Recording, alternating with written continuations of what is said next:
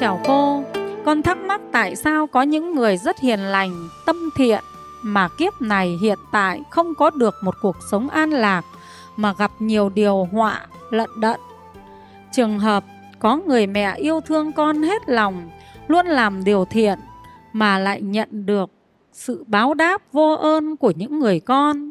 Còn có những người làm nhiều sai trái mà sao vẫn có cuộc sống đầy đủ về vật chất tại sao nhân quả không diễn ra luôn trong một kiếp người và sống trong hiện tại thì gieo nhân nào gặp luôn quả ở kiếp đó ạ à? người nào làm người ấy hưởng vậy sao lại để phải liên lụy sang cho đời con đời cháu ạ à? cái câu hỏi này cũng rất là hay ạ à. à, cảm ơn cô cảm ơn chúng ta theo lý nhân quả để nói nhé gieo một hạt vừng xuống. Nó có ra quả vừng ngay không? Có không? Không có được. Trên gieo một hạt vừng xuống phải có nhiều duyên nữa.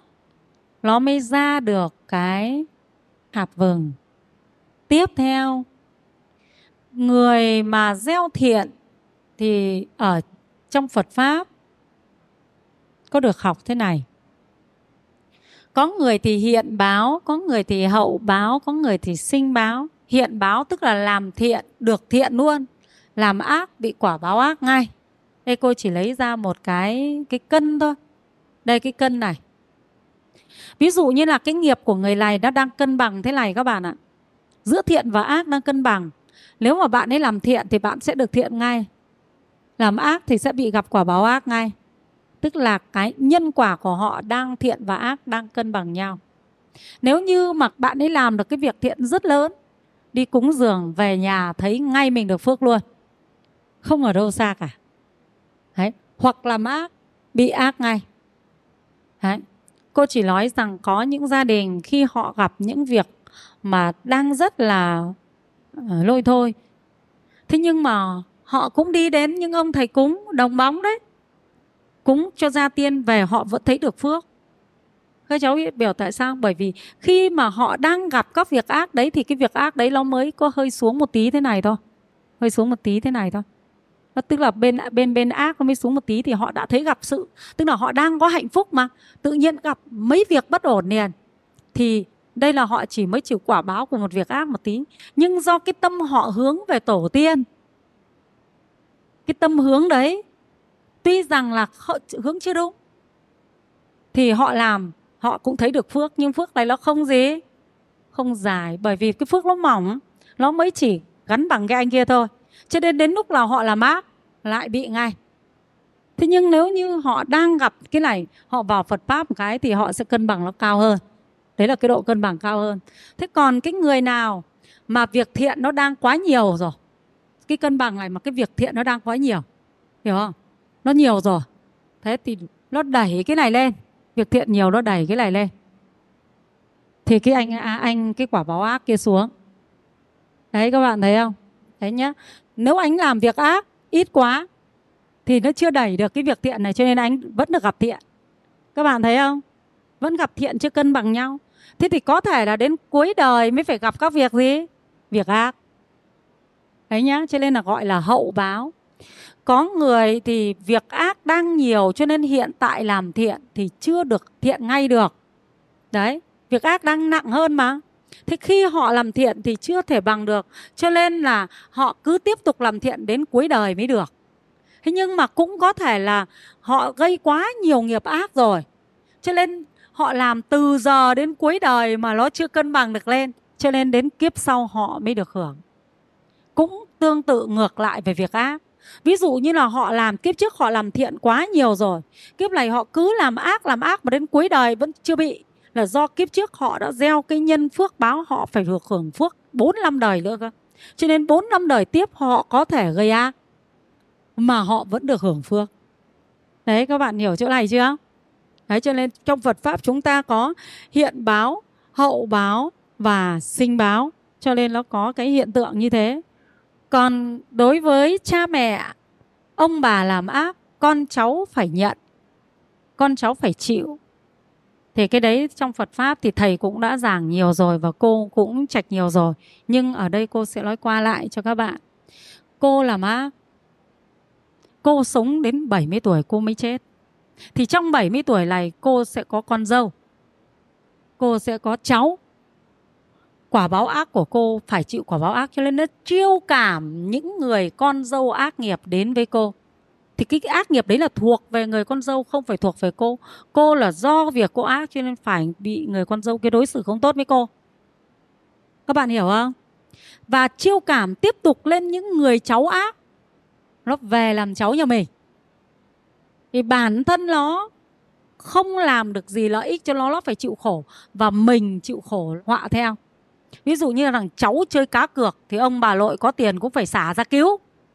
Đấy là ông bà nội thì làm ác của ông bà nội, cho nên ông bà nội bị hưởng cái quả báo là mất tài sản.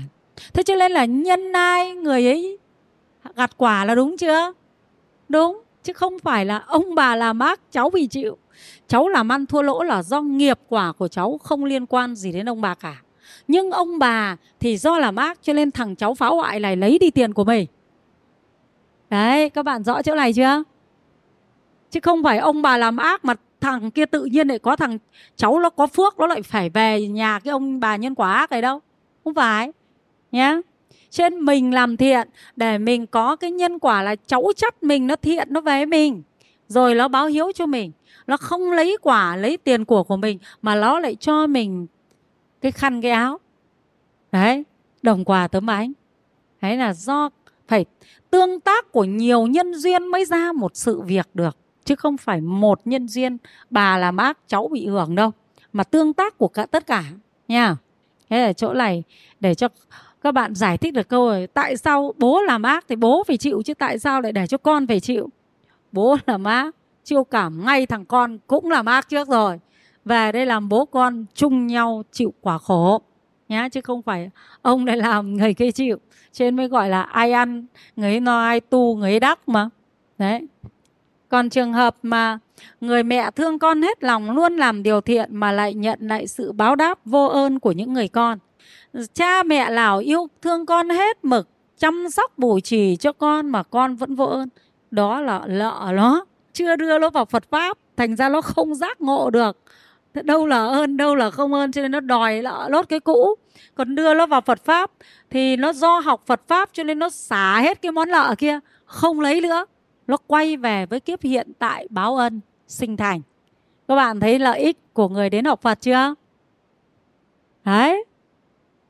Lợi ích của những người mà hướng dẫn cho người khác đến học phật chưa? Đấy, khóa tu mùa hè của chúng ta. Đứa con nào mà bố mẹ nó lợ nó phải là phá sản bố mẹ bây giờ hỗ trợ cho con đi tu đi tu học. Nó về nó hiểu nhân quả, hiểu nhân quả, nó xoay về cái tâm biết ơn, tức là nó xả hết đi cái lợ kiếp trước. Nó không lấy nữa. Nó lại quay về báo ơn trong kiếp này, nhá. Đấy, cho nên là cái câu hỏi này cũng thể gọi là lợi ích của người cho con đi tu học khóa tu mùa hè. Đấy, lợi ích của người cho con đi học khóa tu mùa hè. Đấy cho nó vào đến phật pháp thì tức là mình giả được hết cái khối lợ kia cho nó. Thế cho nó đi tu học thế mình giả lợ nhanh không? Cho nên là cái công đức mà đưa người khác đi tu học là công đức lớn nhất đấy. Các bạn ạ.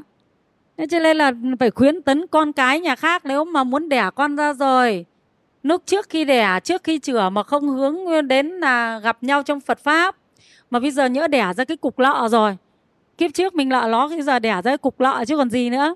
Thì mang cái cục lọ ấy đến mà tịnh hóa ở nơi phật pháp vậy đi. Làm cho nó tịnh hóa cái cái cục lọ ấy đi. Từ cái cục lọ trở thành cục kim cương đi. Kim cương này bán ra để sống được. Tức là cái cục kim cương nó biết báo hiếu thì gọi là sống được mà. Đúng không? Tịnh hóa từ cục lọ thành cục kim cương, chỉ có tịnh hóa qua tam bảo thôi nhé. thế cho nên là chúng ta đến trả cái cục lợ ấy. Tam bảo nhận hết chuyển hóa được sang thành cục kim cương. Nha.